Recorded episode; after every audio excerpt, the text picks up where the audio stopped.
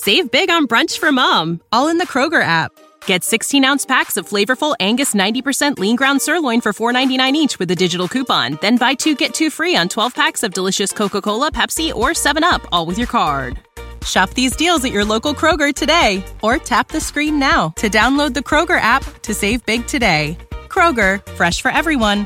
Prices and product availability subject to change. Restrictions apply. See site for details.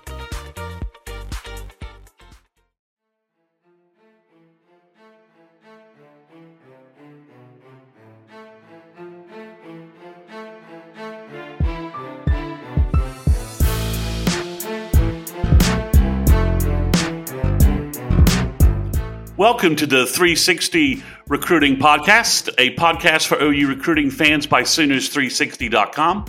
Each week, we catch you up on the latest in OU recruiting news and provide opinions and evaluations on all things OU football recruiting. I'm Chris Mason, lead recruiting analyst for Sooners360.com. I'm joined every week by my co host, Caleb Cummings, Sooners360.com talent evaluator and opinion creator. This is episode 58. We're doing a two parter again this week. This is part two, uh, titled Who is Starting Where in the Alamo? And we're uh, fortunately and uh, very happy to be joined by uh, a new co host for us, which is somebody on our 360 site that helps us our 360 site, someone who's based in Norman.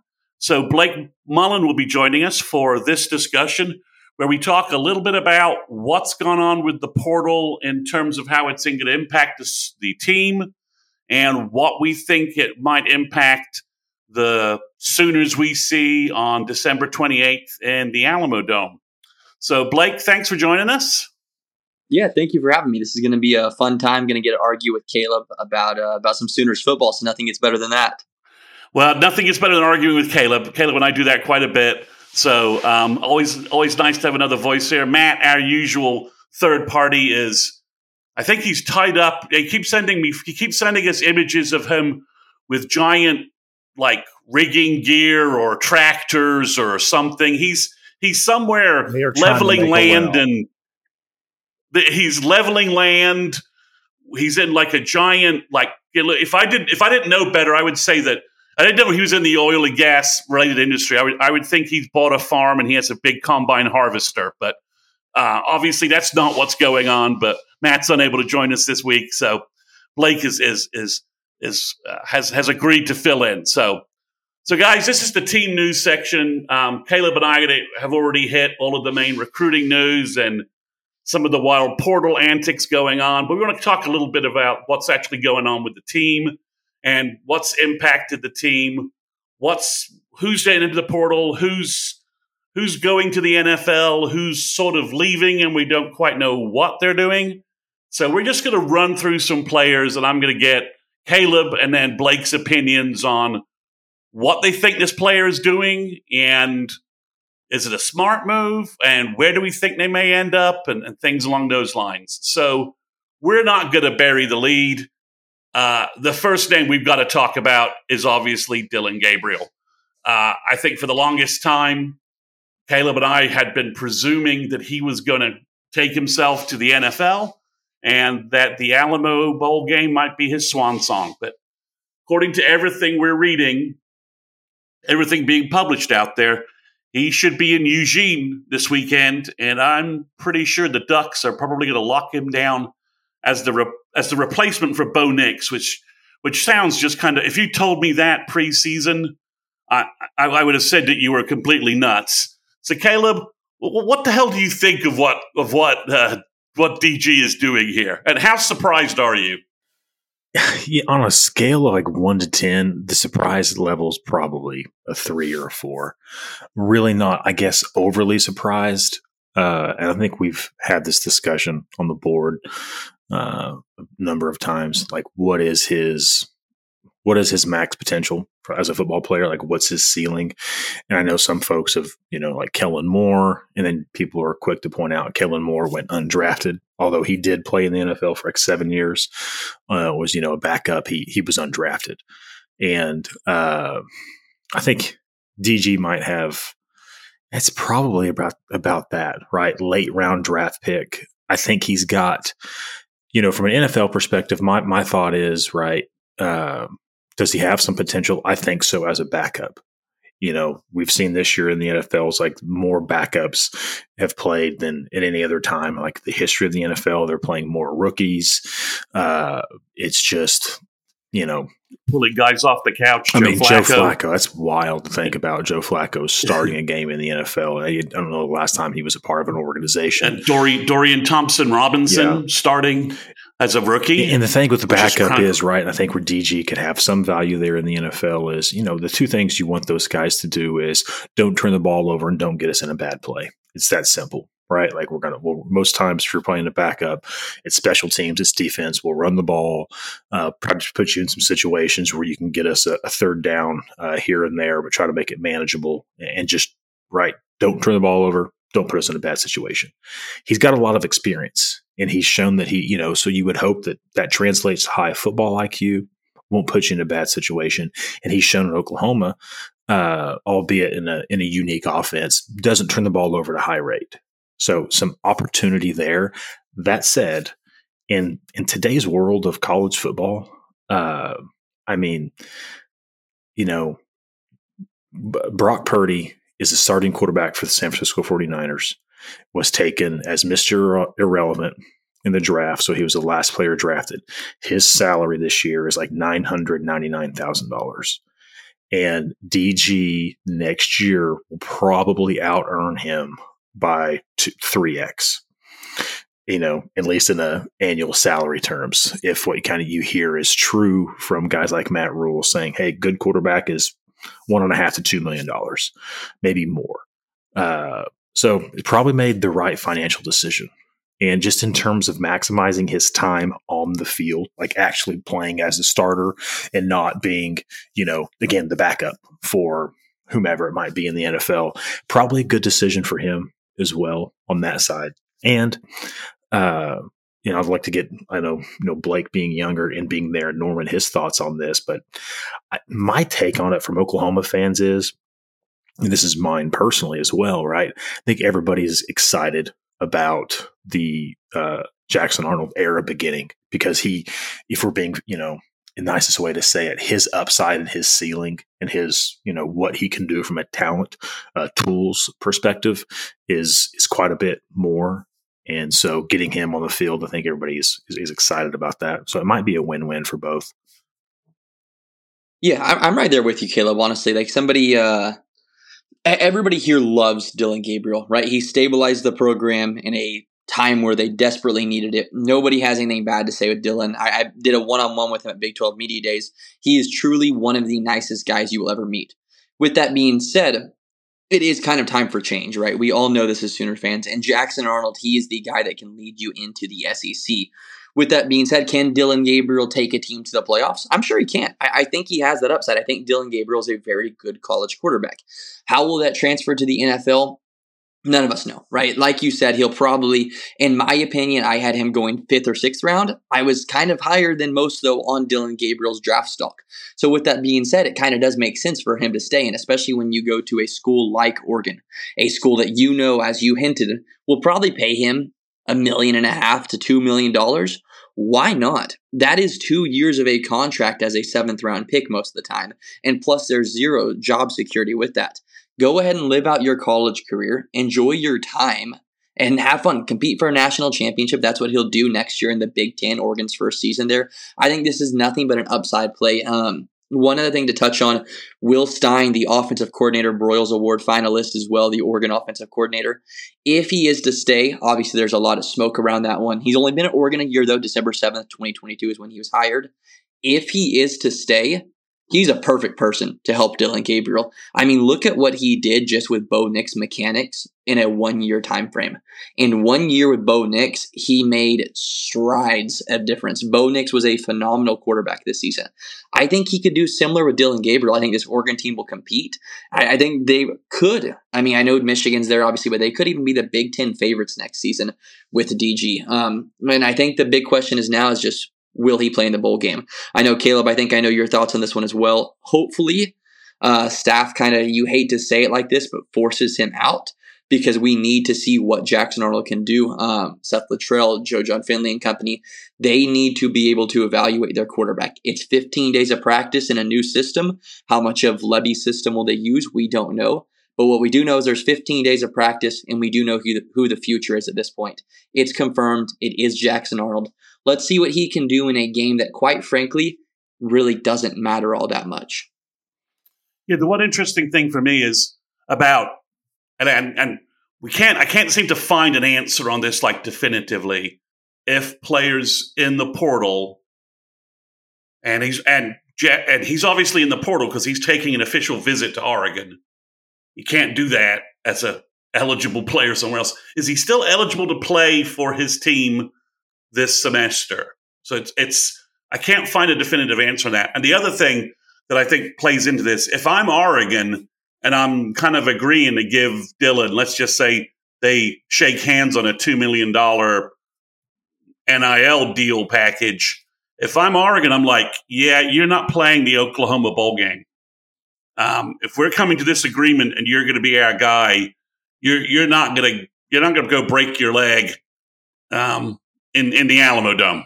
So Oh yeah, uh, that you're you're you're you're our guy. We're making this deal. You're we're committing money to you. You're not you're not playing for for Oklahoma. So I, I think that's even if he was to try and push that, and Brent was kind of getting sentimental about it, or or trying to think about you know you take care of Arizona, you're probably going to have a top ten finish.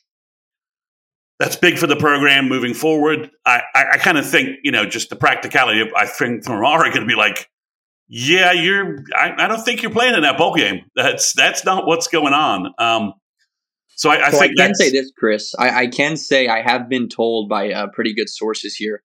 If Dillon Gabriel wants to play, it's a staff decision more so than it is any other team. It, it, this is not an Oregon decision. Um, from what I have been told by some people on the team, that if Dillon wants to play, it will most likely be Jackson will probably want Dillon to play just as a final farewell. They're very close. We all know that they are very, very close. It would be more so of a Brent Venables and Dillon Gabriel decision. Um, nobody on the outside would probably make that. So just to add that in there, maybe it changes. Maybe Oregon with, like you said, a $3 million offer or $2 million offer comes in and says, hey, if you want this money, you're not playing. That could obviously change things. But as we sit here right now on December 5th, I think it would be more so of a internal uh, Norman discussion than it would be somebody on the outside making a putting on an influence for that. All right, well, we'll we'll move off from Dillon Gabriel. We're going to talk a little bit about the the bowl quarterback situation in our in our next uh, segment. So we'll move down this list and we'll move to a guy who I think maybe a slightly quicker discussion, maybe the quickest one. We're all presuming Tyler Guyton's not is is going to the NFL, and we presume he's not going to play in the bowl game. Did, does anybody have any issues with that, Caleb? Do, you, do we really have any issues with that at this point?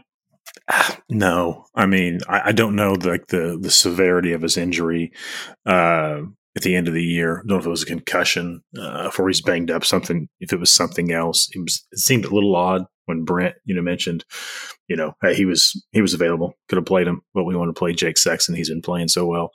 Uh, no, I don't. I mean, I think we talked about this with Tyler, right? Like Tyler, he's going to be, I think, potentially a top ten pick. Uh, but that's going to that his his draft stock is by and large based on his developmental runway as the NFL views it, like his upside, what he's going to be. Like he, they'll look at him and say, okay, you've had some really great tape, and you know, pass pro, let's take it right. You've had some not so great stuff here and there on film in the run game. Uh, it's been up and down, but he's going to go out there and he's going to test like a freak in the NFL, and that's what it's about, right? He's got those traits. The NFL knows it's not about they're not trying to you know have Tyler Guyton 2023. They want Tyler Guyton 2025, 2026, and so on. They want that version of him. So I don't know what he gains to be honest with you. He, you know, it's not gonna it's not gonna change much for him, and it's a little bit similar to you know even like with the with the Jackson Arnold. Like if uh, from every side, from every point point of view, right? There's for Oklahoma, if you you want to get whether it's Jake Taylor or Jacob Sexton those reps in that game because those are your guys moving forward. Uh, same thing with you know Dillon Gabriel is not going to be your quarterback anymore, and Jackson Arnold's already burned his red shirt. Well, it would be great to have an entire month to build a thorough game plan around just him. Right? We're going to say, here are the things you do great. Here's what you're comfortable with. Here's what you're not. And here's what we're going to go do. Uh, and that's just experience and hopefully confidence that guys like, you know, I think Sexton's good there, but, you know, Jake Taylor, is a really good example of someone I think that could probably use, you know, uh, some reps. And I don't know if he's played in four and if he's at that max point, but is that how does that work with bowl games? Can you? He can. He can. He can play in the bowl game. Okay, yeah. that's fantastic. Yeah, then I think you know without without impact without impacting his red shirt. It's a weird. It's a weird. It's a rule there. Yeah, they're making it up on the fly. Yeah. The NCAA is like just lick their finger and stick it. Like I think that that sounds good today. Let's go with that. Yeah, so uh, I, I'm good with it. Blake, yeah, you. No, I, am right there with you, Caleb. I'm right there with you. I mean, at the end of the day, this is uh, this is an O line that we know will feature Jacob Sexton as starting role. Jacob Taylor is well likely in a starting role next season, depending on what happens with portals. We'll get into that later. But this is this is simple. I mean, it's the same as Jackson Arnold. Let's see what we have going forward into next season. Um, you look at just last season in the bowl game, right? That Florida State game. A lot of people thought OU was going to go out there and get killed, right? A lot of new faces and whatnot what we saw was a lot of bright spots. We saw Gavin Sawchuk. I mean, he's the big highlight that you think of right away. Dang, he played phenomenal. That was kind of the breakout party that got everybody so excited going into this season. Somebody like that will emerge again. Maybe it's somebody on the O line we don't know. Maybe it's Jackson Arnold. Who knows? At the end of the day, though, you have to go with the new because the old will simply not be here next year. So, no, I'm 100% with you. Um, wish Guyton the best of luck. Uh, he's going to go first round. He's going to get paid a lot of money. So happy for him. Uh, but it's it needs to be some new faces on that O line for sure. If even if it was if it was close, I, I think Anton Harrison's having a great year with the Jags. So, you know, I think if I'm an NFL guy, I'm like, well, you know, the Jags got Harrison. He probably should have gone 10 spots higher with how he's playing. Why am I going to let the guy who his coach says is athletically better than him, you know, fall in the draft because Bill's, you know, that's what Bill said. Bill's Bill said that he's more talented than Harrison just physically. So, um, all right, somebody who's already in LA, they're not on the portal. They haven't said they're not playing in the bowl game, but they're apparently in LA working out with a draft combine agent kind of service. So, what do we think of Andrew Raym walking away, Caleb? Are we are we like, okay, yeah, that's fine. Let's just move on? uh, a little bit, right? Because we thought we thought uh, you know, come back, play offensive guard. That's what I. You and I talked about that a lot. Yeah, but I think that he seems to be working on his tan right now, not really worried about a bowl game. It's a weird one to me, and I th- I thought of all the players, uh, you know, having watched the draft for as long as I have, and and just you know following it. I think he's likely to be a late round pick. You know, as you get into those late rounds, they place a lot of value on just time, experience, time on the field, like uh, you know, time uh, under pressure, and you see it for years. You'll see, uh, you know, kind of two parts drafted late. You see a lot of traits like, hey, the guy, his measurements are great, film's not fantastic, but you know, the pedigree, we think we can get him in the league and coach him up, and and the, those traits translate. And the other side of that is you get late in the draft, and I mean, this is talked about forever, right? Like what? So I, a lot of coaches talked about different Big Ten players where it's just from a scouting perspective, it's like, well, you know what? When it comes to like Big Ten offensive linemen at these three schools, I know exactly what I'm getting. This kid was a three or four year starter and he's played against great competition. And so we trust that. And I think uh, Raym will fall into that. I think he'll he's going to have the benefit of the doubt where folks are going to look at it and be like, "Well, he played, he started for what is it now? Three years, four, three and a half, four years under Bill Bedenbaugh at Oklahoma. We know the Oklahoma offensive line pedigree. We know Bill. If if Raym started, you know, we're at least going to draft him late. I think I'm with you. I think he would have benefited him to have returned. He's never had a full off season where he got in the weight room and like to be as I guess as just straightforward as you want, right? Like he is the he's got a dad bod at like 20 years old. You know, it's like he's uh he's not a imposing physical specimen with a big barrel chest and really, you know, uh, extreme, not a real strong guy. He's just not. I think he would have really benefited from returning in another year of the physical development how much that would have impacted him, you know, having another year with Schmidt and sliding to guard. Does that move him from sixth to third, sixth to fourth, sixth to fifth? Where does that, how does that change things? You know, in the ultimate grand scheme of things, I probably like Everett as a center, as a pure center, as much as as much as Raym. I, I think, you know, Raym had some some some warts with him in terms of like pad level that he struggled with kind of consistently, hands that he struggled with, some actually odd things for given that he him being such the veteran that he was that you would see him struggling with some of the consistency things as it related to technique late in his career you'd have thought he would have been just a, a technician on that end but you know it's i guess a little bit similar right if you're not returning go ahead and go because you know what we would love to do? We would love to give Troy Everett an entire month working at center, getting ready to go with uh, with Jackson Arnold uh, at quarterback because you know these are these are things you're gonna those are reps and all that practice time is going to be invaluable as Oklahoma starts out the season next year against what was it Tulane or or uh, whoever it is. So I mean, it's you're gonna you want that even though Everett is a an experienced guy. You want more reps. Yeah, I'm right there with you, Caleb. One thing about Andrew Raym that is interesting, that a lot of people don't talk about, you see Sooner fans all the time complaining about the O line, complaining about Andrew Raym uh, specifically. He was all Big 12 second team. Like he, he did have a good season. Um, he, he had a good season. He will be missed, despite, quite frankly, nobody but us, I guess, talking about him. He will be missed. Um, I would have liked to see him come back, as you said. But Everett, I think he'll do a fine job. Um, I'm once again, we keep talking about O line. I keep stressing it. The transfer portal, it's open, it's alive and well. What will happen? Spencer Brown at tackle, like there, there are going to be a lot of moving pieces. Um, in the portal. And I think there's a real chance OU could upgrade uh, next season, even at that center position. A, maybe by a move or two. Yeah, that's a, that's actually a really valid point. You know, the uh, the the kid that they offered out of Michigan State today, looking at him, I know yes. he played guard this year, but he has played center at Michigan State as well. Uh, there's another another kid that's hit the portal. I don't know if Bill's following him out of Ohio State. I want to say he started the entire year this year for Ohio State, and the majority of it at center has played guard and center for them. So there's going to be, I mean, you know, Troy Everett was a, a portal guy, was uh, App State center last year. So I, I'm, I'm, uh, banging that drum with you, Blake. I, you know, to me, this class, and we talked about it, right, ad nauseum, Chris, you know, you yeah, need you, you, you, need a you need a big high school O line class, but just given the things that that Lincoln did as it related to numbers, Bill was always going to have to you know use this year to go out and really just hammer the portal. So it's good that there's some guys entering in early. Well, speaking of of Lincoln Riley and small offensive line classes and Bill not having the numbers he needed and needing to hit basically 100% for some of these small classes.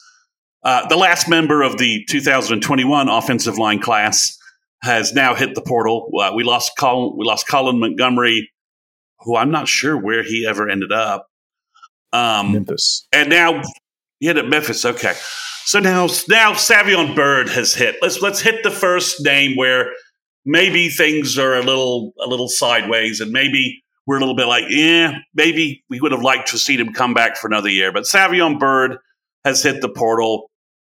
Uh, I would, I don't, I would presume he's not going to be part of the the the bowl team. Um, but that's an assumption on my part. OU's OU's offensive line numbers are not great, so maybe uh, that's a bill. Maybe that's a bill and Brent discussion with Savion in terms of that, in terms of being at least an emergency backup if something happens.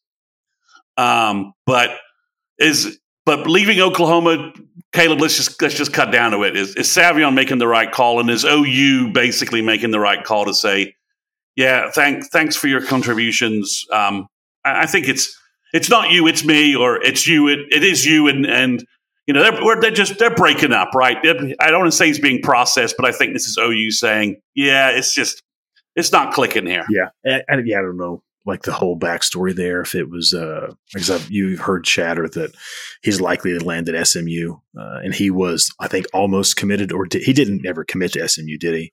But close. No, that's where he was. That's where he was going to go, though. which was odd, yeah. right? He's a, he was a top 100, maybe top 150 kid that was offers from everywhere, and it came down to SMU, jo- joining joining Camar Wheaton, who almost went to SMU out of high school as well. Yeah, yeah. So honestly, yeah, I'm uh this one pains me because you know I remember last year, start of 2022, I think it was the first game, and you'd see him come in and and when he was out there and when he has it turned on, when he is right, and when he is focused, and when he gets after it, he can be you know whatever he wants to be. I think I've said that a bunch about him. And you watch him, it's like, hey, kid, if you want to go be a first round draft pick and play in the NFL for eight, nine years, you can do that uh, I think he's just a young kid that struggles. I mean, just struggles with consistency. I think in every single way. You know, it's you kind of watch that Tulsa film, and, and you know, before they pulled him, it, I don't know if he was hurt. There was times where he was just kind of he'd latch onto a guy and then just stand there. Uh, and so just if he's unsure of himself, you know, where he's at, I think it's you know, I hate to say it, like I think it's a good, probably a great thing for both sides because I think the most you are going to get out of uh, Savion for for Oklahoma next year was be a backup, right? And there, you're asking yourself, like, gosh, even as a backup, what version of are we going to get of you? Are we going to get the guy that's you know locked in and playing nasty and rolling people, or are we going to get the guy you know like against SMU where you know first couple first drive you're like oh gosh we got to get him off the field or he'll get us beat today.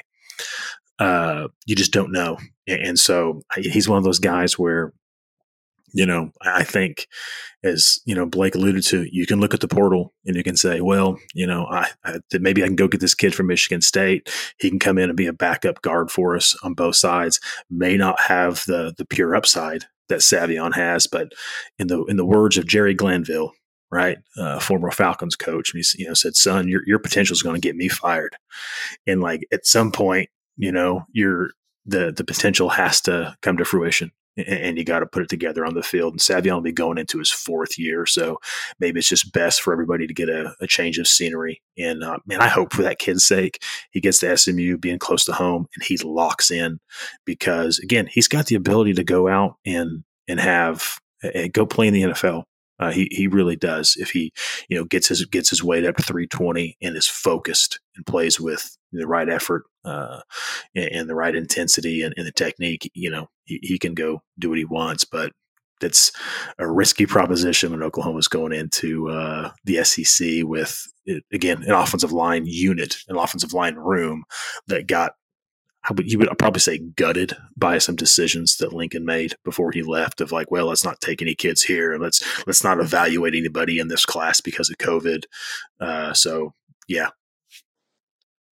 Yeah, I, I'm right there with you, Caleb. You nailed this. Like it, it's it's unfortunate because he you never want to lose somebody who you can say, you know, I can see him playing on Sundays. You never want to lose somebody who you evaluate like that. With that being said, you can then go to the next sentence and say, and say, or I can see him being a good third string lineman on our team. It's that you need to have consistency, especially at that level, especially at the University of Oklahoma. And at the end of the day, maybe it is going to SMU, a Texas school going closer to home, that's going to make it click for him. Hopefully it is because, as we all agree, he is the type of guy who should be playing on Sundays. He really is. He is very, very good. He has a very high ceiling. Um, and that's why it sucks losing him because as we're saying, he has this type of upside. But at the end of the day, you need people who you can rely on for not four games, not five games, but 12 games. You need players who you can rely on for 12 games that you know at least, okay, they, they, everybody has an off game. But his off games were very, I mean, they were getting pulled. And a player who is that, that who can play to that type of height should never be getting benched at a point in the game for a freshman. Just should not happen. So, I mean, it's, this is, this is a good, uh, as you said, Chris, this is a good breakup that needs to happen. Hopefully, the change of scenery can help him. Um, definitely stinks losing somebody that has his upside. But once again, if it's taking up a scholarship, taking up an O line spot that you can replace with somebody in the portal, I'm all for it. You just have to go. Uh, you have to go be aggressive and get somebody. All right, moving to I think maybe the most interesting name that's that that popped in the portal, at least from my perspective, having you know tracked the kid recruiting wise. What do we think about the Daylan Smothers decision? We'll start with you, Caleb. I'm, I'm, I'm that one sucks. Honestly, I'm, I'm, I'm, with you. I'm he like, was, I'm like, uh, God, he's God the one, damn it. Yeah, honestly, you look at the list of everybody that left, and every single one of them. You know, I think we talk about with Raym. I think you would have loved to have seen him come back and have a, you know, a stellar offseason just spent in the weight room and slides over to guard uh, and that that would have lessened Oklahoma's need to go get you know a, a, portal guard maybe. But of all of everybody else, you know, eh, you, I think he is the one you look at and you say, man, it just sucks because whether it was the spring game with a couple of runs that he had, or even this past year, I was like one against Tulsa, uh, maybe one against. Uh, God, who else? Arkansas State. There was just some stuff you saw from him. You're like, oh, okay, he's got a little bit more juice than the other guys in that backfield. You know, maybe maybe he doesn't have the 60 meter or the 100 meter that uh, Sawchuk has, but his zero to full tilt is you know one step. Right, he, he's able to just accelerate, and uh, that one does suck. Yeah, I don't know. He it's you know he left for what a week or so there in uh you know what? This is a podcast like this is throwing all out there. Like we heard during the summer basically that north carolina state was tampering with him and north carolina state was working hard on his mother and they were saying hey get him back here. We've got money. North carolina state tried to flip him late in the process and they busted their ass tampering the whole way. He'll probably land at north carolina state uh you know but it sucks it really you know kid's going to go home and, and play closer to you know at a at a mid-level shit program i mean but i'm just that's that's bitterness speaking there because i like that kid uh, so but that one does hurt because i do think you know if you told me in the bowl game that uh, you know, don't know if Barnes, if he's 100% healthy with that toe, if they're still going to rest him. But if you told me in the bowl game that it was going to be, you know, Smothers would, you know, uh, catch you know, four or five balls for 50 yards and rush for 60, you know, 75 yards. I'd said, and, you know, have 125 or 130 yards all purpose. I'd like, yeah, I mean, I absolutely see that because I think he's got big, big, big burst run in the third or fourth quarter. Yeah. I think he's just got you that ability that, you know, he's that type of kid you can get in there and things get blocked up well one time. He makes one guy miss and that's where it hurts. I think of all the guys yeah. in that room, he was the one guy in that room that can make a defender miss consistently in space one on one. The rest of them seem to, you know, you know, maybe the best chance is to to get a glancing blow and run through trash. But uh, yeah, that one sucks. So you have to, and don't get me wrong, Caleb. I get what you're saying. Like you never like losing your RB one of the previous class, right? Like there's no way of sugarcoating that. At the end of the day, though, you have to maybe think. You know, he's he's coming into a you could say young RB room because a lot of people thought it would be the Sawchuk and Barnes show. Didn't play, as we were talking about. And now he knows what's coming up behind him. RB1 of the 2024 class, five star Taylor Tatum. How much of that do you think honestly impacts the decision? For me, it's a lot. I think it's him maybe saying with a little self reflection, okay, Gavin Sawchuk, he's obviously RB1. Sooner fans are already anticipating Taylor Tatum being here. He's RB2 next season. Next thing you know, I'm wasting another year where I'm probably fighting for that RB2 spot at best, but more than likely RB3. So, I mean, I, I don't know. I don't, it, it stinks because, like I said, he was RB1 of last season, but he's not. I, I don't, I, I, think it makes sense, honestly. It's kind of like Marcus Major and Tawee Walker. Probably weren't going to play that much next season. I don't know. What, what do you think about uh, Taylor Tatum playing, though, Caleb? Yeah, you know, you bring up a really valid point, and I think from uh, you know ammo that I'm sure NC State used, and even just from I think you just I think Blake you just detailed NC State's uh, tamper tamper uh, exactly. uh, their their their their, their script right. Yeah. This this is their script. Like, hey, you are you'd be our number one. Oklahoma has like another number one guy coming in come be a member of the Wolf Pack. Yo, go Wolf Pack. Um, so I, I, think you, I think you nailed it. So yeah, I mean, honestly, the the case you make there. I mean, so you look at he had what I'm looking at it right now, 11 carries this year. He caught one ball, so he had 12 touches, played in four games. Uh, and obviously, some guys were going to leave in front of him. But yeah, I, I mean, and for a kid that left for a week and thought about leaving, you know, that it might have been Taylor Tatum maybe was about all that he needed when you added up. Hey, I didn't play as much as I thought I was going to, or as much as I feel like I should have, and I would have earned uh, from a talent perspective. And then you're going to bring in Taylor Tatum uh, to this to this room. it, yeah, I mean, and that's honestly, it's a fair assessment, Blake, to say like, hey, as talented as as Daylan Smothers is, there's also a world that even if he maximized that talent at Oklahoma, it's never more than being like the second fiddle to Taylor Tatum and to you know Sawchuk, uh, and who knows exactly. who and who knows who Demarco might bring in behind you know further. Uh, I hate that Andy Bass tore his ACL, but uh, you know it, it, yeah. So it's uh, there's there's definitely I think something there. So in some ways, you could probably make a case that as much of like a little asshole rant as I went on against NC State there, that maybe this is a best decision for Daylan because he's really good chance he could go to NC State.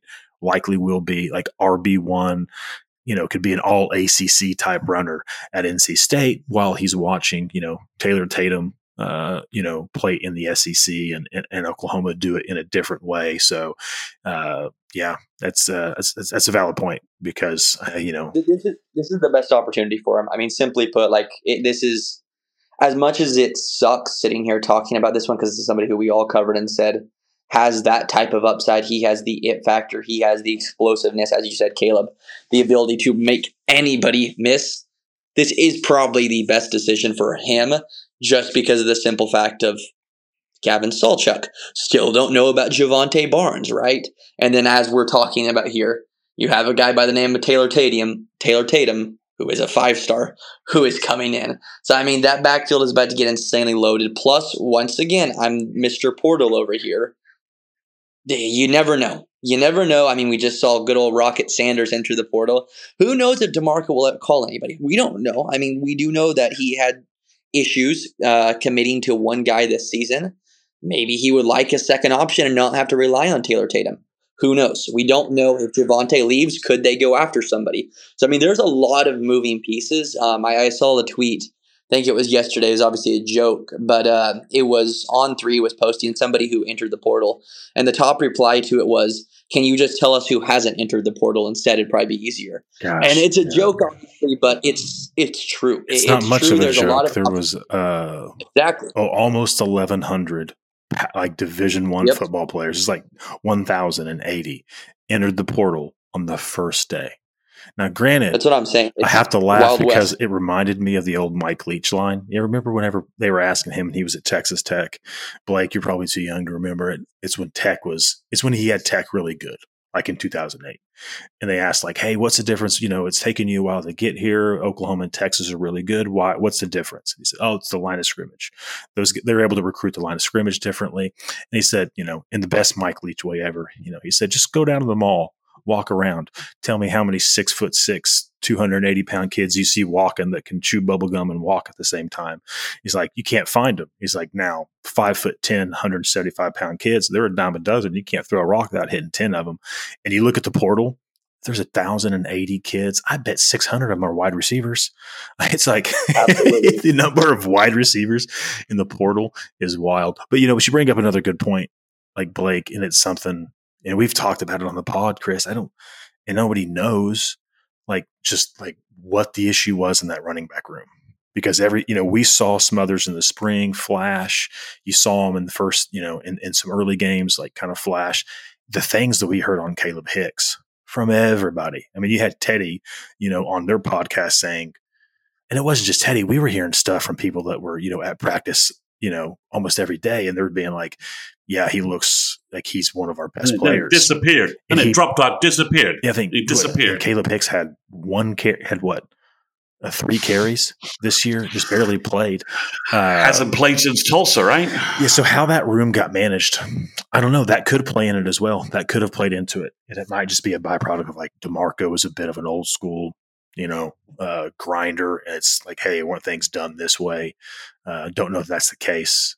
but uh, there are probably a lot of factors for that. Uh, you know, of of what made that a good decision ultimately for for Daylan, but just sucks for OU.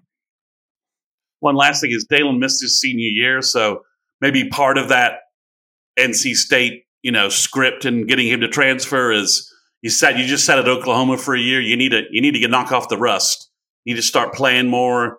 You missed your senior year of high school. Now you've missed your freshman year.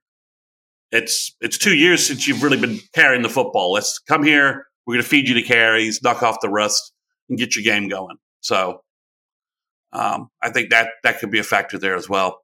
All right, we're going to move on to the bowl changes here and who should be playing where, what guys should be getting more time. We talked a little bit about this, but let's just clarify it real quick. So, if Dillon Gabriel wants to play the bowl game, if Dillon Gabriel is can play the bowl game NCAA wise, I believe we're not sure on that. And if Oregon is like, oh yeah, sure, we don't care if you you play the bowl game or not.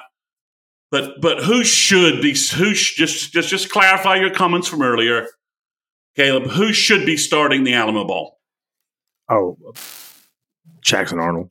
Like uh, to me, even from an old school perspective, like uh, you know, like uh, and I think Brent's probably wired this way a little bit, right? I mean, it's us versus the world. And the moment you say you're not with us, you're against us. Like, I love you. Great drive against Texas. I'm to kick your ass whenever we play. You know, like that's how I would view it.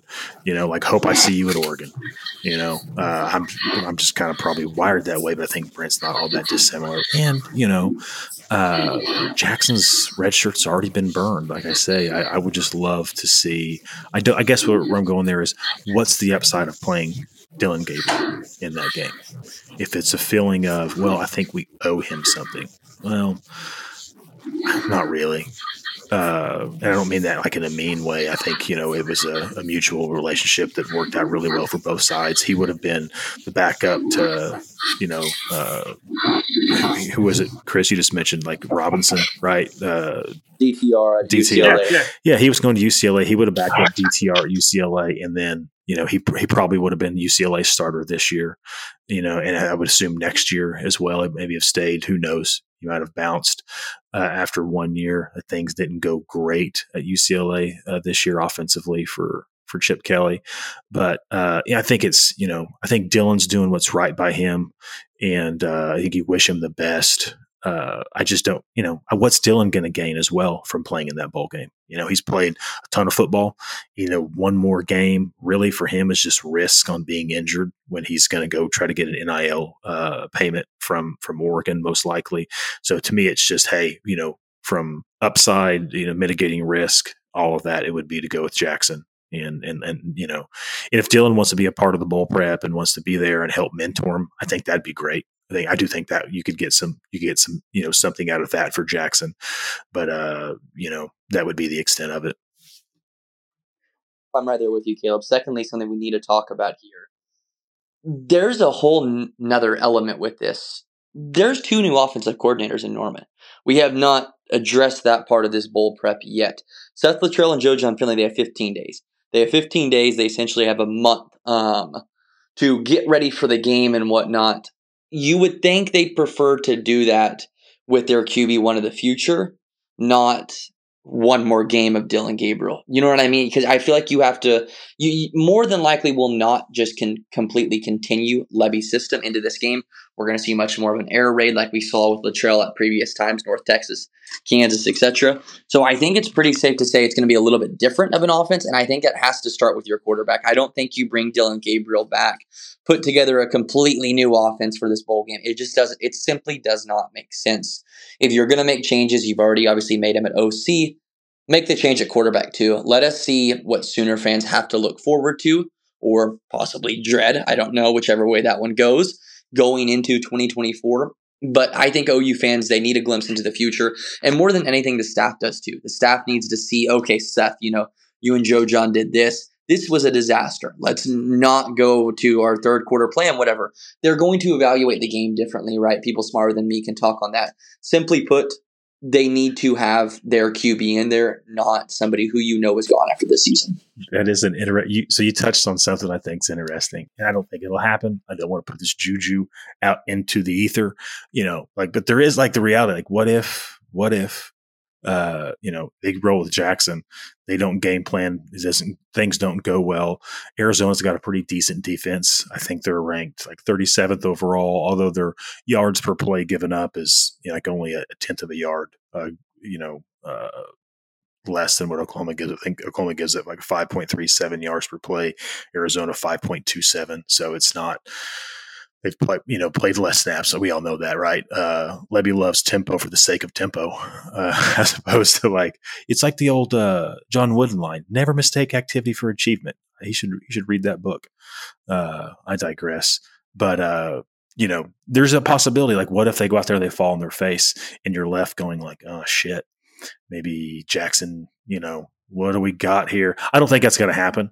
But the upside is, I think this is a reality too if they go out, Jackson tears it up, is dropping deep ball like seeds left and right to, you know, to to to Nic Anderson and, and Jayden Gibson, and they get Thompson out there and they integrate him in there and throw some, some, you know, that's also the type of thing where everybody loves the story going into next year and the hype that creates is, you know, Oklahoma would finish top ten, and then they're probably going to be ranked yeah. top five yeah. going into next year because it would be like, oh, we all saw what Jackson are. Well, hey, you remember what happened whenever Casey Thompson had a great bowl game against? I don't even remember who it was against, and people were like, oh, Casey Thompson for Heisman. it was like he didn't even, you know, he's like in year ten. Well, well, let's just talk about the ultimate one game superstar performance, oh, right? Shit. I mean, yeah, I mean TK TK nine um, against Bama, right? He he never looked that good again. So hopefully that's not. I, do, I still don't know how that's possible. To. I don't know how that's possible to come out in one game and he looked like I don't know. He looked like Brett Favre on Brett the night he played, like the day after his dad died. I don't. Yeah, it was crazy. I, I'm right there with you though, Caleb. Like that. That's the thing that we have to think about too, though. You look at, like I said earlier, you look at the Cheez-It Bowl from last season that was kind of everybody knew okay it's going to be the young guys that sooner fans are going to be able to watch for. It's going to be the staff evaluating the new guys. This game should be treated no different because at the end of the day in the era we are of college football the last year of the true bcs or excuse me new year six uh, setup with obviously 12 team playoff next season these games are more of seeing what you have to look forward to not necessarily like the closure of your season. As weird as that might sound like most of these teams, you look at Ohio State, Missouri. Missouri should probably kill them. They're going to have a lot of players coming back. Ohio State's going to be without their offense and Marvin Harrison Jr. So you look at quite a few things like that. And I mean, it's really no different for OU. Obviously, Arizona, as you said earlier, probably not going to have many opt outs. Um, I don't believe they do. So, yes, it's going to be a tough challenge. It's going to be a tough game. I was talking to actually Gavin Freeman about this today. Um, was just walking and talking with him, and he was not the happiest of the Sooners being snubbed of a New Year's Six. There's no hiding that one. But he did acknowledge that this is a fun matchup with Arizona. Uh, Fifita is a phenomenal quarterback. It's the new Big 12 team versus old Big 12, the rulers of the Big 12, right? Um, who's heading to the SEC. So there's a lot of fun storylines in the Valero Alamo Bowl, um, which make this matchup interesting. But on the Jackson Arnold point of it, as you alluded to, maybe it's the deep bomb, whatever it might be. We need to see what he can do. Not us, but the staff. They need to be able to see what he can do. Seth Littrell, Joe Jon Finley, they need to be able to scheme and say, okay, we have at least four quarters versus a very good top 15 football team that we can watch of you, Jackson. We have to look at this all year long and see what you did right, what you did wrong. As staff, they have to look and say, okay, what throws was he making very well? We talk about Dillon Gabriel, maybe outside the numbers wasn't the best. Inside the numbers was better. Height maybe plays a role in that. Who knows? With that being said, you have to evaluate Jackson the same light. We have to see what does he do well, what does he do bad. You go to the RB room, it's the same way, right? Um, obviously, is it Jovantae Barnes who's going to play more this game? And you jump, you jump, you, you jump topics on me, Blake. So there, there, there we go. All right. Well, so yeah, let's I, I, let's let's roll in. Let's yeah. so let's roll into running back. So I'm going to give you guys a scenario. You tell me how it, how it plays out for OU. Okay. Smothers, Major, and Walker are all out of the bowl game. How much should we see Kalib Hicks? Like the, I believe the correct term would be shit ton. I think is that is that right? I mean, it's the same, right? Like it's a little bit similar. So uh, first off, let me say, Blake, like I'm a traditionalist as it relates to like just college football in general. I mean, I believe wholeheartedly if someone said, Caleb, we're going to make you commissioner of college football, I would fix it. Because again, like I've talked about this, right? well, you know, the thing it needs to do is we're going to go to like 10, 10, you can do 10, eight team leagues is what I would probably do. And I would say everybody's going to play out of conference only within those groupings.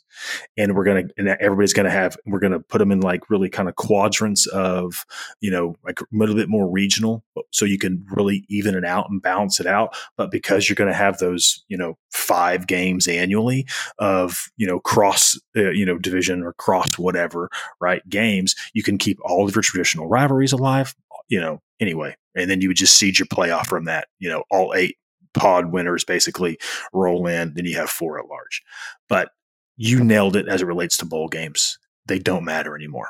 Like the whole, you know, like getting in the Rose Bowl when Oklahoma got it against Washington State, this being a f- huge deal because Oklahoma never played in the Rose Bowl. These things just, they don't, half the people opt out. Everybody's hitting the portal. This is about development. So I look at the running back situation, same as like kind of with the quarterback. Like, what do you have in Kalib Hicks? Like, what do you have? Like, let's find out. Like, okay, if if you know if Barnes is if he's healthy, you want to play him obviously as well because he's already burned that shirt. But if he still need to nurse that foot, I mean, get Kalib Hicks. Well, you want to get, see if we get him on track, right? Just see if we can get a flash of what he was before. Yeah, I think you just. But wanna, if you can't, but if you can't, you go Sawchuk, and then you want to find out what Caleb, and you want to reinforce to Kalib Hicks, like, look, guys are leaving. The brass ring is here for you to grab right Yep. now. yeah, Grab it. You know, because that's, you know, my only thing on the Q quarterback situation was that I think you go Jackson Arnold, if nothing else, because the OU fan base is dying to watch that kid play a game, right? I mean, ratings. I mean, otherwise, because otherwise, it's if Dillon Gabriel starts the Alamo Bowl, I'll be honest, guys, I might, you know, go out to dinner with my wife near our anniversary and and come back and watch the watch the game on tape delay, right? yeah, But if uh, but if Jackson Arnold's starting, I'm I'm front and front and center, you know, from from the hop. Uh, But a little bit like that too. But at running back, I think it's the same thing. So so Blake, in that scenario I laid out, you know, Marcus Major's looking for a new home. Tawee Walker's looking for a new home. Do you have any do you have any read on where you think Tawee may go, may be going? Yeah, I actually do. Um, there, I've been hearing a little bit about Indiana. Obviously, new staff there, and everything. Uh, Dasan McCullough connection, we all know about that. I've been told Indiana could be a home for him. Um, he's getting quite a bit of interest. I know that as well. Um, I can confirm that. So it'll be interesting. I, I have not heard anything on Marcus Major yet. Um, I hope it works out great for both of them. They've both given a lot to this university. I think that's the uh, last thing we can say about them. Uh, good running backs. We appreciate their time here. But on to the bowl game. It is time for new. As we said, Kalib Hicks. Uh, it's going to be the Gavin Sawchuk show. So I don't. I, it's it's going to be very interesting, right? Um, we saw Demarco Murray shuffle running backs all season long. He now no longer has running backs to shuffle through. So we will see how he handles that. Uh, will it simply be 25 carries a game for each player? I don't know. I don't know what will happen. Um, once again, n- nobody else is bringing him up. Jovantae Barnes. Nobody talks about Jovantae Barnes is coming back next season. Everybody has kind of ruled that one out. Caleb, I'm asking you this: Why? Why? Why has everybody lost hope on the guy who looked like the star last season? gosh, he looked so much better in the bowl game when they really got him on He the did. perimeter and on the edge. Uh, you know, I don't know. I think probably it's a expectations got recalibrated to everything he gave Oklahoma as a true freshman was. Hey, it was you know icing on top of the cake. Where Eric was your Eric Gray was your guy, and so then the expectations got reset that bowl game to like, oh, you're going to be a thousand yard back next year. You're going to be our lead dog.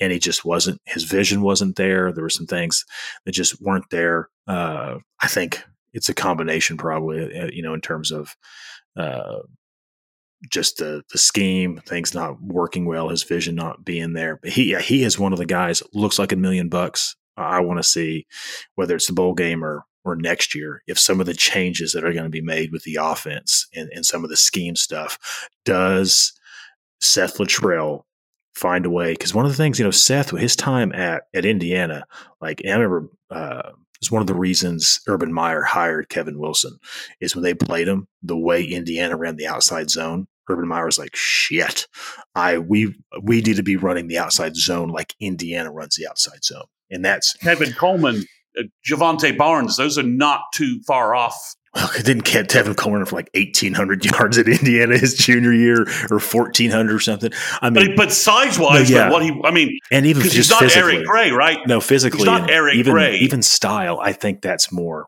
I, I do think that's a better better fit. I, I, don't. I think what Oklahoma was doing last year, and, and we'll see how much of that continues. Uh, you know, I, I, just it's not a not a great fit for him. That inside like duo, and yeah, it's just not it was not a not a great fit. I, I, so I'm interested to see in a new scheme how's he look. And you have to wonder the fact that he hasn't entered the portal yet. He is somebody. If he went, he's going to get a lot of attention, right? Just because of what he did a year ago. There's going to be a lot of eyes on him. It's going to be the conversation of was he injured this season? Was it scheme, as you just alluded to, Caleb? Like there's going to be a lot of questions and a lot of hype. He hasn't done that. That has to make you feel as a Sooner fan that he might at least want to stay. Um, if he wants to, obviously, staff is not going to argue that, right? He has shown so many flashes for still a very young guy, too, to where you absolutely try to make it work. And who knows? This could be the game. We might be misreading this completely. It might, we say Kalib Hicks. There's a real chance this could be in the Seth Littrell offense who knows? Jovantae Barnes might come out and give OU 12 for 95 in this one. And Sooner fans across the nation are going to be livid. They are yeah. going to be furious. But it would at least be good to see, right? Because we obviously know there are issues in that running back room right now. You're currently just about three deep. So hopefully Jovantae doesn't portal out. Um, they need him for this game, definitely. And I, I, I would not be shocked. I'm going to say this right now and take my shot. I think Jovantae Barnes goes for over 80 if he plays in the bowl game. I think he has a game. I, I, it's a gut feeling. There's no sourcing behind that one. More of a gut feeling and a uh, take I'm going to make right now that a lot of people are probably going to disagree with. But I think he has himself a day if he does indeed play in that game. Well, let's talk about the guys that could give him that day. So, Caleb, our pod seems to have been a story of the O line and recruiting on the field ever since we all year long we've been talking about this. I so that horse to death every pod because it's just you, know. you have you have you you have you have smashed that like it's a like it's a pinata full of full of your whatever your favorite item is. You have hit that O line pinata with a stick um, continually. So let me throw this out to both you and Blake. Okay, so O line wise do you do you if do you think Walter Rouse plays? Do you want Walter Rouse to play? Gosh. Ooh. I would say yes, you want Walter Rouse to play. Uh, okay. Because I still want to win. And as much as anything, Walter's been fantastic in pass pro. And I don't want to even think about, you know, one of the defensive ends for uh, for Arizona. When you watch their tape, he's like 6'6, 235, 240. He's an edge rusher. He's got some juice off this off the edge right? I think he's a redshirt freshman uh, kid out of California.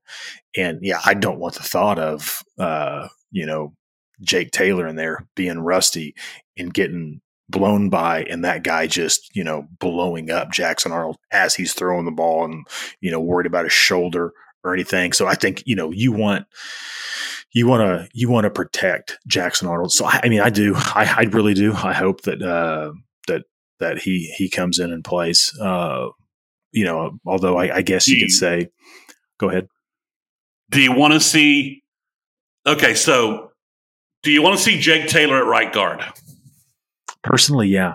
Yeah, if, particularly if they're going out right now, and they are right, they're targeting multiple tackles in the portal, and they're going to try to get you know whether it's the is uh is C.J. Clark, whoever it is out of New Mexico. You've got Everett out of uh, I think be two kids out of New Mexico or New Mexico State. You've, you've, got Everett out of Michigan State. You know, if they're going to be targeting multiple tackles, I really would. I don't know if that means Mettauer's going to, you know, if you're going to just rotate uh, or whatever that is. But yeah, I mean, if Taylor looked really good in the well, in the handful of games he played in 22 at right guard. Like he he was he's extremely physical, uh, violent guy. Uh, we haven't got to see him much at right tackle this year. So if you're going to get one for the portal, kind of that same thing, right? Let's get him some more reps at right guard because uh, you know it's those reps will be valuable for him in 24. Yeah, like would, would you right would you agree? Right there with you. Walter Rousey needs to play this game. It makes sense on a lot of fronts why he would play this game. Uh, as you alluded to, Caleb, makes a lot of sense for OU as well, right? Just simply safety your quarterback. That's a great starting point. Um, as far as O line, one name you were talking about him earlier, Spencer Brown. He is the guy to get, in my opinion. He's the six-six tackle out of Michigan State. Watch the film he's good at football. He's very good at football. Um, if you roll out there in 2024 with two tackles in Jacob Sexton and Spencer Brown, think you have a pretty solid, you have decent edge protection. I feel like um, you're going to have a fine O line. Maybe the interior looks like Jacob Taylor at right guard, Green at left guard, Everett at center. I don't know how that one will shake up. But I think you need to go after Spencer Brown, and I think Jacob Sexton is your right tackle, as uh, you said earlier. Jacob Taylor is your right guard. It's that simple. Um, but for the bowl game, Walter Rouse needs to play, and I, I think they are going to be in a much better spot if he does. All right. I go a little deeper because he's redshirted, but he can play in the bowl game. Caleb, do you want to see my favorite redheaded, giant-headed offensive offensive lineman do you want to see the prize the prize of uh, I forget his town, the town in Washington he's from. Do you? I mean, we're hearing let's we're hearing some buzz. Yeah, that's it. We're hearing some buzz about Heath Ozaeta. If you could get him in the game, third, fourth quarter, do you want to see any Heath Ozaeta? Oh, absolutely. Yeah. If Oklahoma can find find a way where, you know, they can come out, force some turnovers, get up on Arizona and, and kind of start to squeeze that. And hopefully the defense, whatever issues they had the back half, you know, particularly the BYU and TCU games where, you know, I don't know what happened. They just uh they looked confused. It was bad because it, it, it, was bad because it was bad mentally. It wasn't. That's what was so bad about it if they fix that, if they can squeeze on on Arizona, not give anything up, I think you'd love to see it because you know same thing, right? Uh, you want to know what you've got from a competitive depth standpoint moving into 24, and is Heath going to be a guy that can compete for a spot? And even if he can't, even if you know, hey, you know, Ohio State, Michigan State, Southern Miss, whatever, this transfer is going to come in, or Jake Taylor is going to kick down to right guard. You want to know but if we're playing against Texas and it's the third quarter and Jake Taylor rolls his ankle and we got to bring a guard in, right? We've seen this. You know, we can bring Heath in and he's he's gonna he's gonna hold up. So I, I plus I'd really like to see uh, see what he looks like because there has been some buzz. Uh, he always you know he's a long, big, uh, you know, really well built kid uh, that moves well. So I would like to see you know just how physical he is yeah, six six three hundred coming out of high school. I mean, you, you, want to see what he can do in a real game scenario. Um, plus, the simple answer here is would love to see him because that means Jackson Arnold's debut went perfect. And OU is probably up a couple touchdowns in the third or fourth quarter. So that's the uh, other simple way of giving you an answer there. So yeah, I would love to see him. Um, you always want to see these young guys who you think could potentially make a difference. Maybe not next season, but in a future year. You always want to see Kalib Hicks, another guy, and we might see him more. I understand that, but you always want to see that uh, one because means your team's winning big, and two because it gives you a glimpse. Right? You can obviously tell even just by a few snaps or a few possessions does he have it? Is he kind of is he a deer in the headlights out there? There's so many things to look for that the staff can look for to at least improve on. And the best way you make a kid get better is putting him in there, giving him real time reps, giving him game situations. Quite frankly, once again, back to the point of a game that really doesn't matter too much. Obviously, the mojo will be different in Norman if Jackson Arnold comes out and throws 20 for 27 with 320 yards and four touchdowns and a big win, yeah, you're going to feel better about it. But at the end of the day, nobody's career is being defined by the game in the Alamo Bowl. December 28th does not mean too much in the grand scheme of things. At the end of the day, Sooner fans are just looking forward to that 2024 schedule. National Signing Day is coming up in that 2024 schedule. That's what really matters right now. The debut of Jackson Arnold, it'll be cool to see, but we might as well see any new potential faces because that's what you have to look forward to, right? It's it's out with the old, in with the new, and it's it's that way now in bowl games too, unfortunately. So, all right, we're going to wrap this up. I'm going to give you guys a quick minute each. What one young defender do you want to see get reps in the Alamo Dome? Caleb, go first. Honestly, it's funny. I uh, one young defender do I want to see get reps in the Alamo Dome, but hasn't got reps this year, or just hasn't well, got many. Just, well, you want to, or, or hasn't got many. Just one guy you want to see, maybe just all right, just turn him loose break out. I, mean, I would love yeah, to see maybe J- Jacobe Johnson. Uh, okay. He's played more snaps than I realized, which is actually a fantastic thing from a corner that he's been out in the field that much. And I guess you know the teams have not been targeting him, but I mean, you just look at the guy physically, and you you find yourself, you know, uh, Oklahoma ran kind of deep this year. I say deep. They they went through a lot of corners due to injury, and they're targeting some corners in the portal. It'd be great to see Jacobe come out and just be like, "Hey, yeah, well, guess what? I'm I'm the guy opposite Gentry for the next two years. So go get a go get my backup in the in the portal if you want. I don't care. It, it, you know, would love to see something like that because he's got you know he's got physical ability for days. Yeah, right. I'm going to give you the most chalk answer possible with this one. Give me PJ. I think it'd be awesome to see him go out and uh, sack Noah Fifita a few times. Right, talk about a young freshman quarterback who is been lighting it up all season. Um, he, he's the type of guy who goes into the portal and gets two and a half, three million if he wants to. With how he's been playing, he could probably get all he wants. But he seems committed to Arizona, and I applaud him for that. That's awesome to see. Um, it's going to be fun watching. Him a oh quarter oh of Lincoln's yes. salary. Ryan Day would give him equity in uh, Ohio State. Exactly. Like it, it could he could get almost and he would be everybody's number one quarterback in the portal, in my opinion. I know he'd be mine right away. He's phenomenal and he's incredibly young. With that being said, seeing a guy like PJ come in absolutely dominate the line of scrimmage, we, we've seen him have his moments all season, but we still haven't seen the game, right? We haven't seen the entire game of him playing a lot, him absolutely dominating.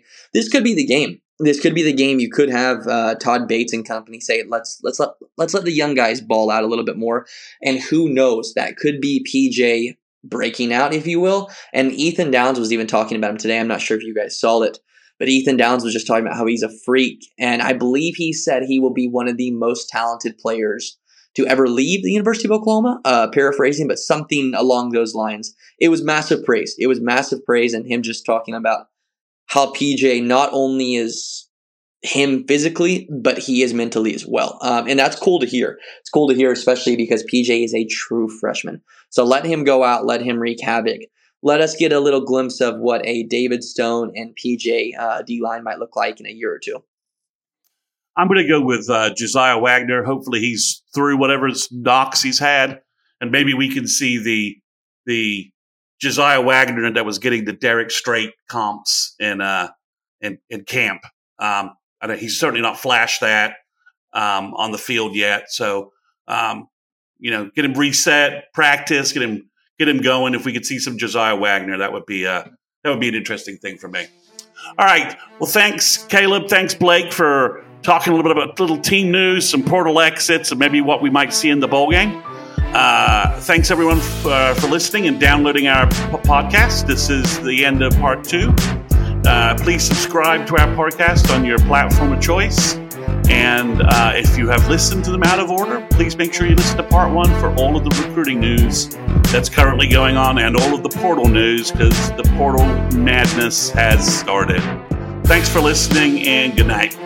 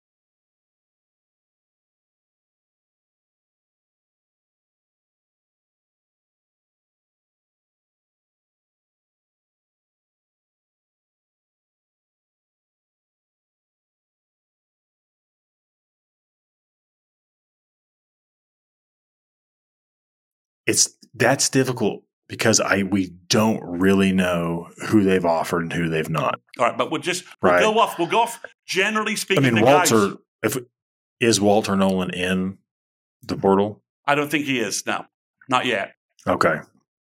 I mean, it's only been it's only been uh, rumored that he's that he's in the portal. No, he's he's he's, he would he's be- given guys quotes. I am portaling. He's not. Okay. He's Well, not. the- he's not officially in there yet. Now, maybe he needs to like. Maybe he's maybe someone at A and M said, "Hey, you got to play the bowl game, dude, before you get your final check uh, out the door." I don't know.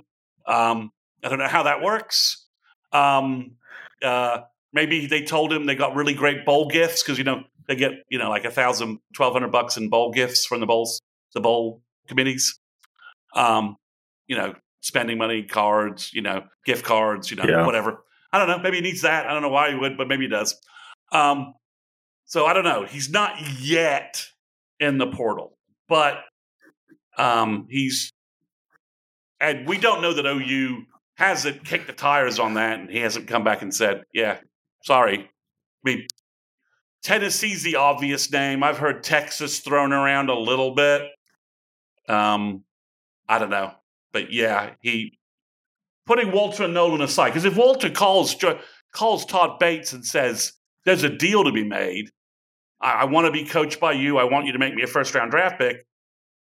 I I think OU would be like, all right, let's let's let's talk let's talk turkey, but um, Well, the one guy I would say potentially in which position we just talked about, which would be edge defensive end, would be uh, Duke player RJ Oben. And it's just, you know, 6'4, 255, long, kind of looks like PJ in that regard, right? Like, you know, uh, he's he's a veteran guy. He he's not the, he's, not the gonna be- defensive tackle, right? Not the people. Not, No. not the other. no, Okay. You, he's a he's a defensive end. okay. He's. I mean, I'll I mean, pull. I think he's. I've got his, I can pull stats up for him. But uh, yeah. So he was. Uh, you know. So he's got. He's using his COVID year, going to go somewhere else, and obviously Elko's gone to A and M. I haven't seen any chatter on Oben, but you know, I mean, he's got 18 and a half TFLs really over the last three seasons, uh, and and 13 and a half sacks again over just the last three seasons.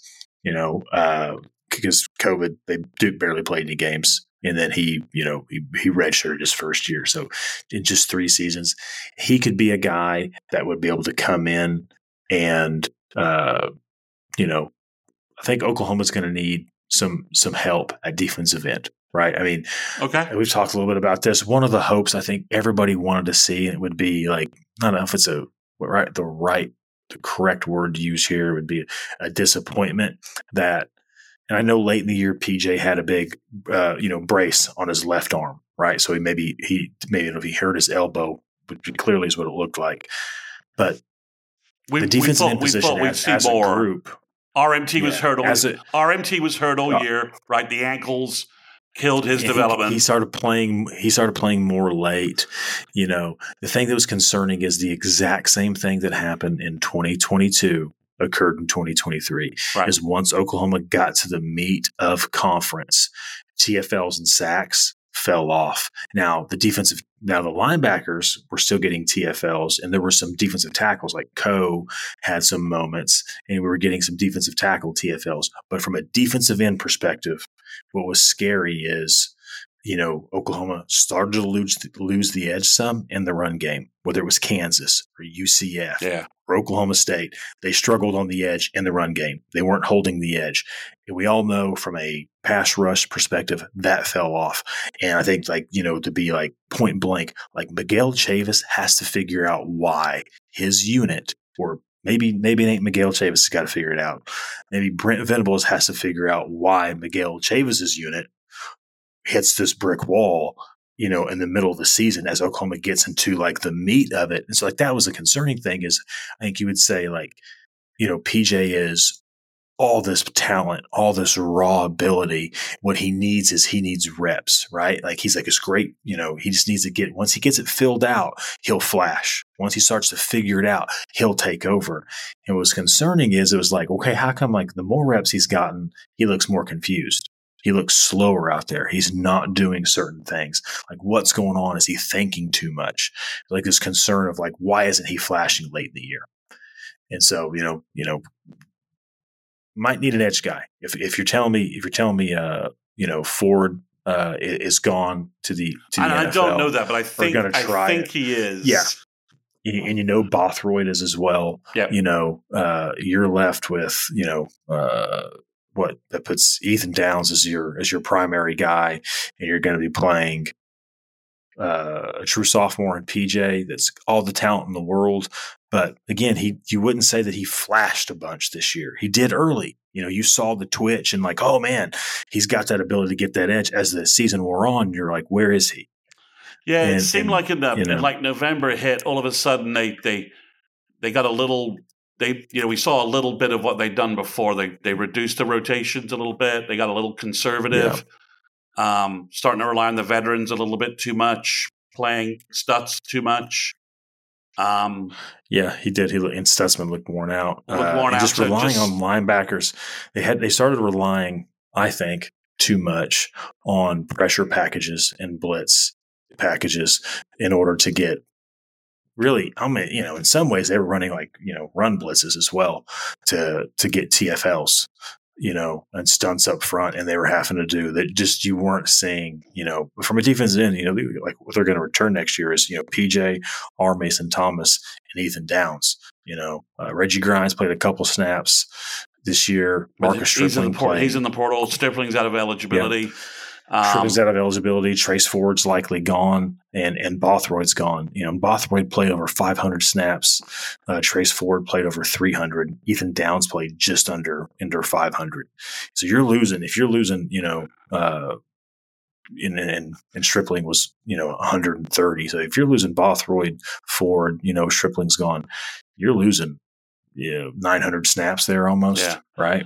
So I mean, I I I do wonder if what they think they get they might get from Taylor Wein is a redshirt freshman, and they're obviously bringing in three talented freshmen who all will enroll early.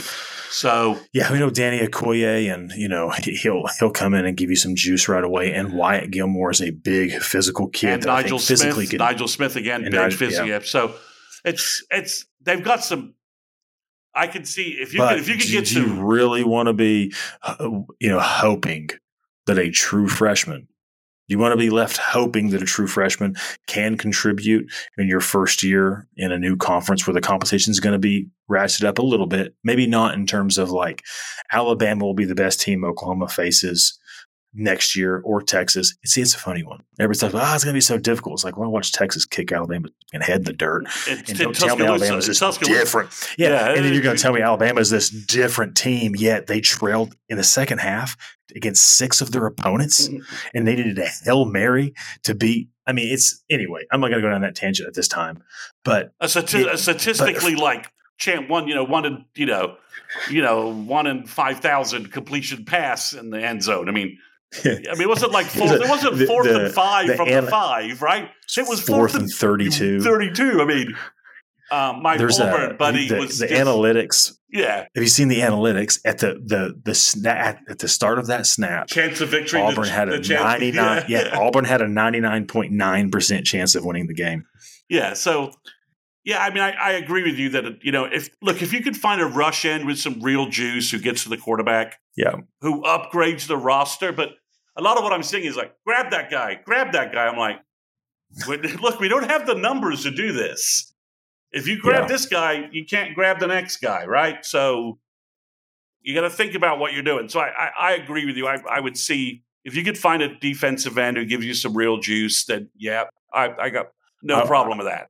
But I would say this. I think this year make is a- sure it is is a- someone that can really do it. Like you know, don't don't. This is why Overton doesn't fit the defensive end spot, right? He's just he doesn't have, he doesn't, he doesn't have a college sack. Yeah.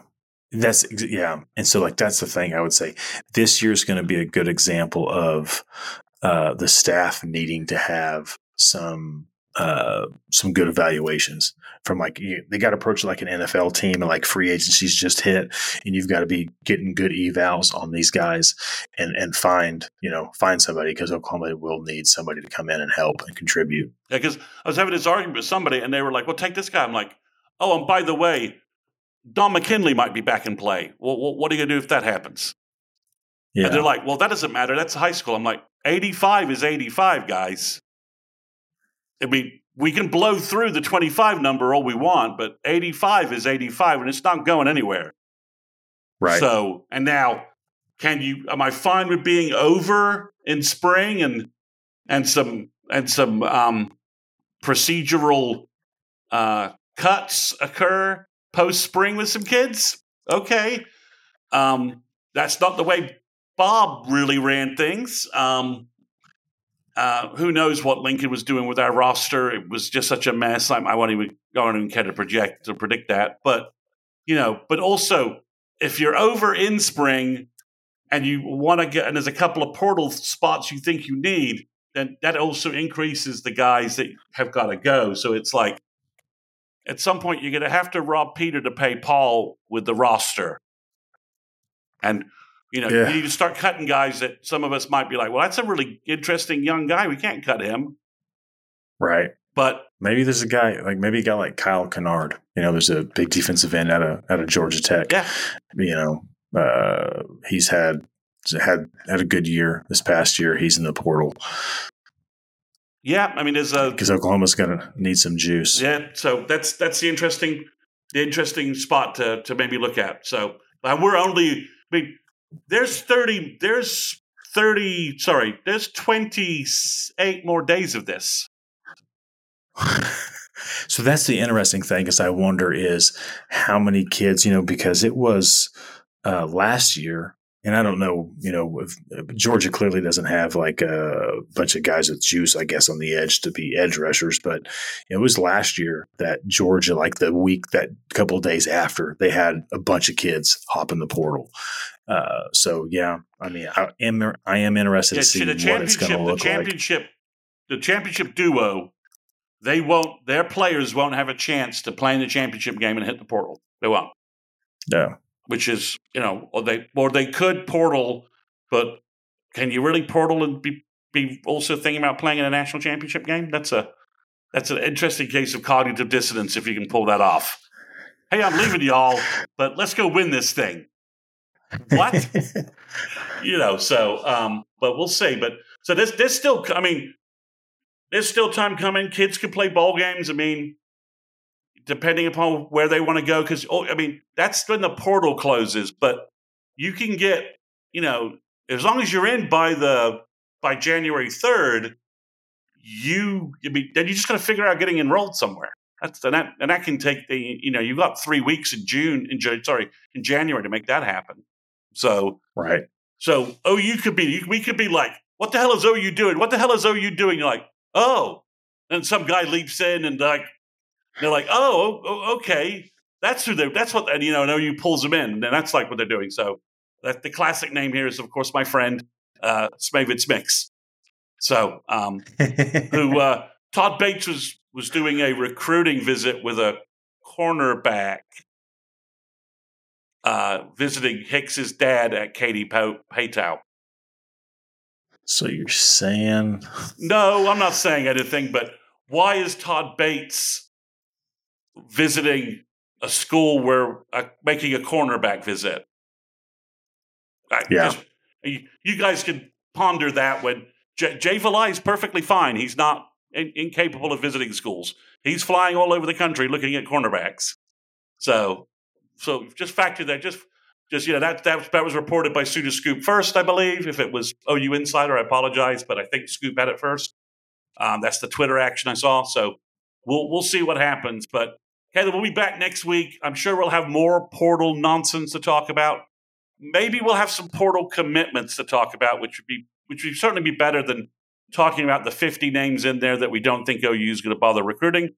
One last thing, I would I don't think OU needs a portal wide receiver, so that eliminates about of the 4,000 kids in the portal total. That eliminates about 2,500 of them. Uh, it, it's it, the portal is literally infested with wide receivers. I mean, it is it's, it's wild. it's crazy. Someone someone said, "Oh, you should grab this guy. He got he had like a thousand yards last year." I'm like, "Yes, there are like 900 guys in the portal at a thousand yards last year at wide receiver." It's like it's it's it's insane.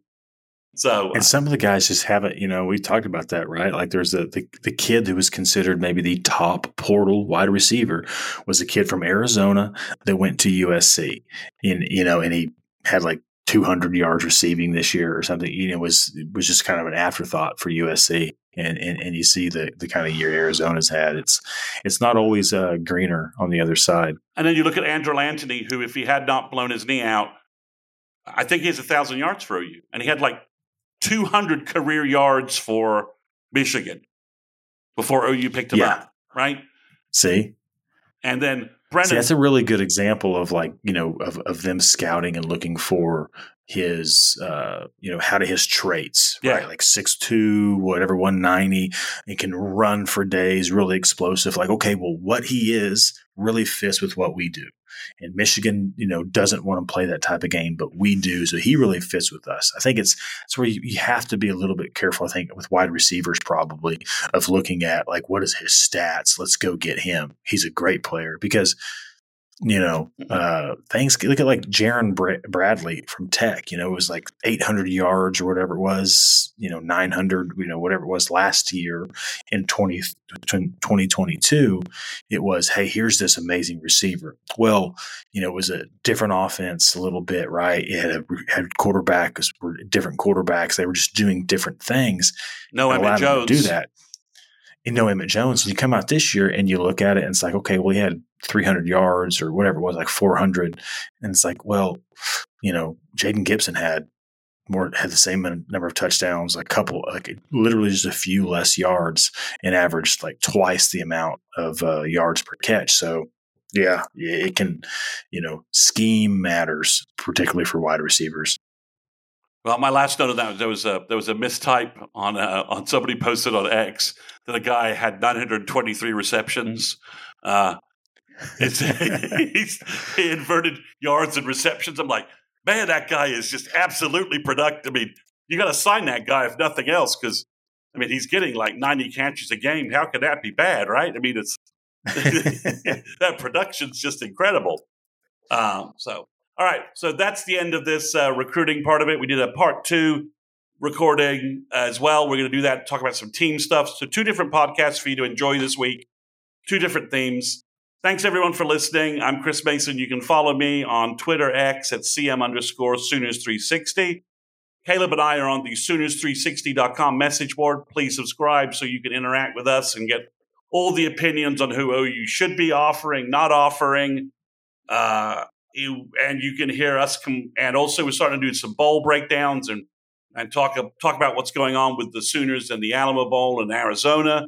So, and we're going to have be all over signing day and uh, from from that standpoint, with lots of information for you guys. So please give us a listen and, and uh, give us a chance. So thanks everyone for uh, listening and enjoy your week.